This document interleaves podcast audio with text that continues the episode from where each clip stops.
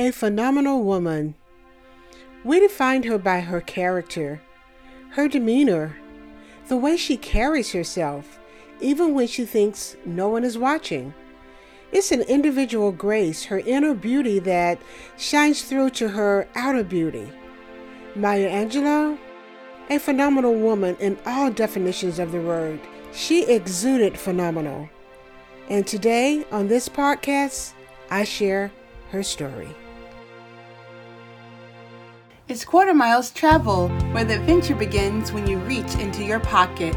There's a story behind every quarter design, a story that can take you on an adventure of your own.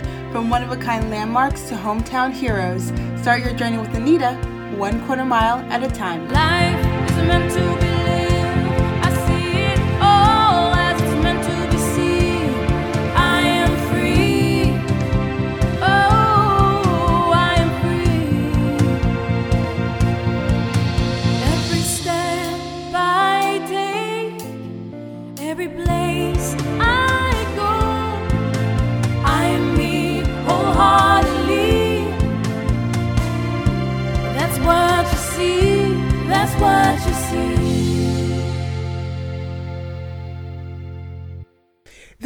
Words and there are actions. Maya Angelou was a woman of both. Her elegant words inspired us, and her actions changed lives and pushed the movement forward. On the first American Woman series of the U.S. Mint Commemorative Quarters is Dr. Maya Angelou. She is on the reverse side, or we also call it the tail side, of the quarter with her arms reaching up to the rising sun behind her, and there's a bird in flight, inspired by her poetry and symbolic of the way that she lived. This is the image designed on the first of this series of quarters, starting with a phenomenal woman who has inspired not only the women here in the United States, but inspired women all around the world. She was a poet, an author, a motivational speaker, a civil rights activist, a songwriter, a dancer, a singer, a playwright, a stage producer, a director, a historian, and a mentor to many. So, how much do you know about this phenomenal woman who, in her 86 years of life, accomplished so many extraordinary things? Dr. Angelou was born Marguerite Johnson in St. Louis, Missouri on April 4th, 1928. Her parents divorced when she was just three years old, and she and her brother Bailey went to live with her grandmother in Stamps, Arkansas, which she speaks of as being terribly hurt yet vastly loved while she lived there. Now, when she was not yet even eight years old, she was raped by her mother's boyfriend and told of it, after which he was murdered, and the traumatic event left her feeling responsible for speaking the truth about what had happened to her. She was frightened by the power of her own words, and Angelou chose to not speak for the next five years except to her brother Bailey. She once said that I felt as if I talked to anyone else, that person would die too. During the time that she was mute, she read every book at the black school library and every book that she could get her hands on from the white school library. From this exploration of literature, she developed a love for poetry and she memorized the works of greats like Shakespeare, Edgar Allan Poe, and Langston Hughes. So, you know, when she started talking, she would have a lot to say. And you can see how this would inspire her to have a love of writing poetry and sharing stories all throughout her life. She's best known for several autobiographical books Mom and Me and Mom, Letters to My Daughter, all God's children need traveling shoes. The heart of a woman, singing and swinging and getting merry like Christmas. Gather together in my name. And my favorite, I Know Why the Caged Bird Sings. And she was nominated for the National Book Award for this book. And this book is the one that introduced me to Dr. Angelou. A little known fact about I Know Why the Caged Bird Sings is that Dr. Angelou actually wrote this book on a dare. In the late 60s, she was producing TV series for PBS, but she went out to dinner with her friend James Baldwin and cartoonist Jules Feiffer and his wife Judy. The three of them were all great talkers, and she was trying to get her story in. And when she did the next day, Judy Feiffer told Bob Loomis, an editor at Random House, that he needed to get to know Angelou and have her write her autobiography. Oh, well, maybe she wasn't going to have any of that. But James Baldwin knew exactly what it would take to get her to say yes. He told him that when he called her, to tempt her a little bit to get her to write it. And what he said when he called was, Miss Angelou, I won't bother you again. It's just as well that you don't attempt to write this book because to write an autobiography as literature is almost impossible. And what she said was, What are you talking about? I'll do it. She liked that challenge. She loved the challenge, and she took that one, which became one of her greatest books. And her poetry. Her many volumes of poetry are shared and quoted to inspire people every day. Her words have given guidance to those who need to maybe regain their way, and also those who need a little hope, a little joy to bring the sunshine into their lives. Her words of wisdom have always been a guidance and an inspiration to all people. She's greatly known for that and quite often quoted. The poetry such as A Brave and Startling Truth, Wouldn't Take Nothing for My Journey Now, which is a book of meditations.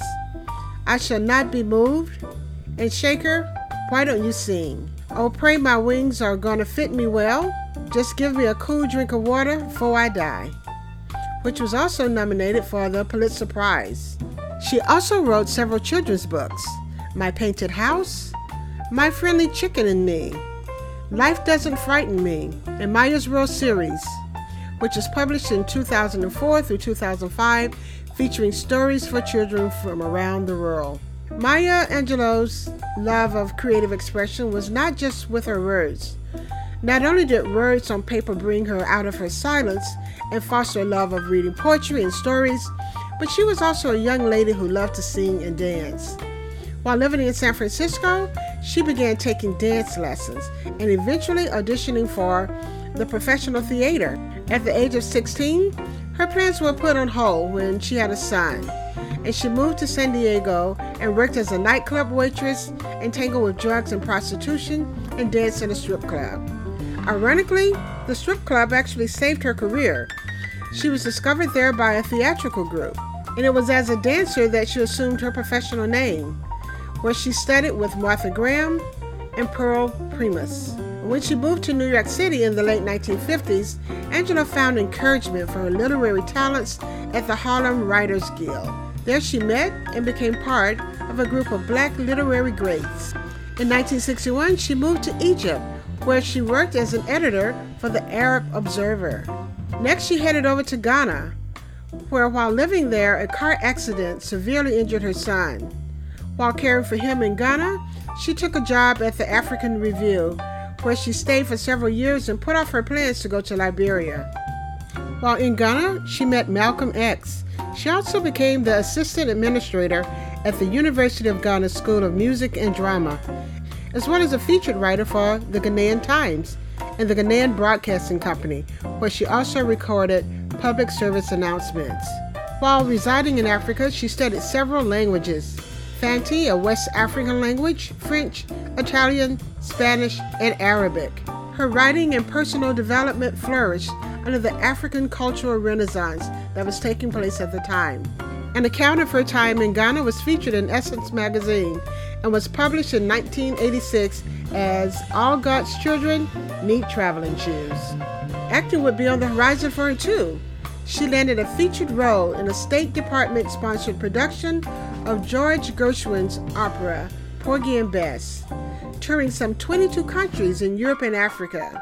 She also performed in Jean Genet's play The Blacks. When she returned to California, she wrote Black Blues Black, which aired in 1968 in a 10 part television series about the role of African culture in American life. She became the first woman to have a screenplay produced as a feature film with her drama Georgia, Georgia in 1972. Maya Angelou continued to perform in several movies Poetic Justice in 1993, How to Make an American Quilt in 1995, and Roots in 1977, and Look Away in 1973, where she was nominated for a Tony Award. Her passion and love for the arts also took her to the director's role in Down in the Delta in 1998. While her creative artist life was fulfilled with many great opportunities and brilliant successes, she never lost sight of the needs of her community. In 1959, at the request of Dr. Martin Luther King Jr., Angelou became the Northern Coordinator for the Southern Christian Leadership Conference, where she raised money for them. She was drawn to his stance on nonviolence. That's what attracted her to work with him.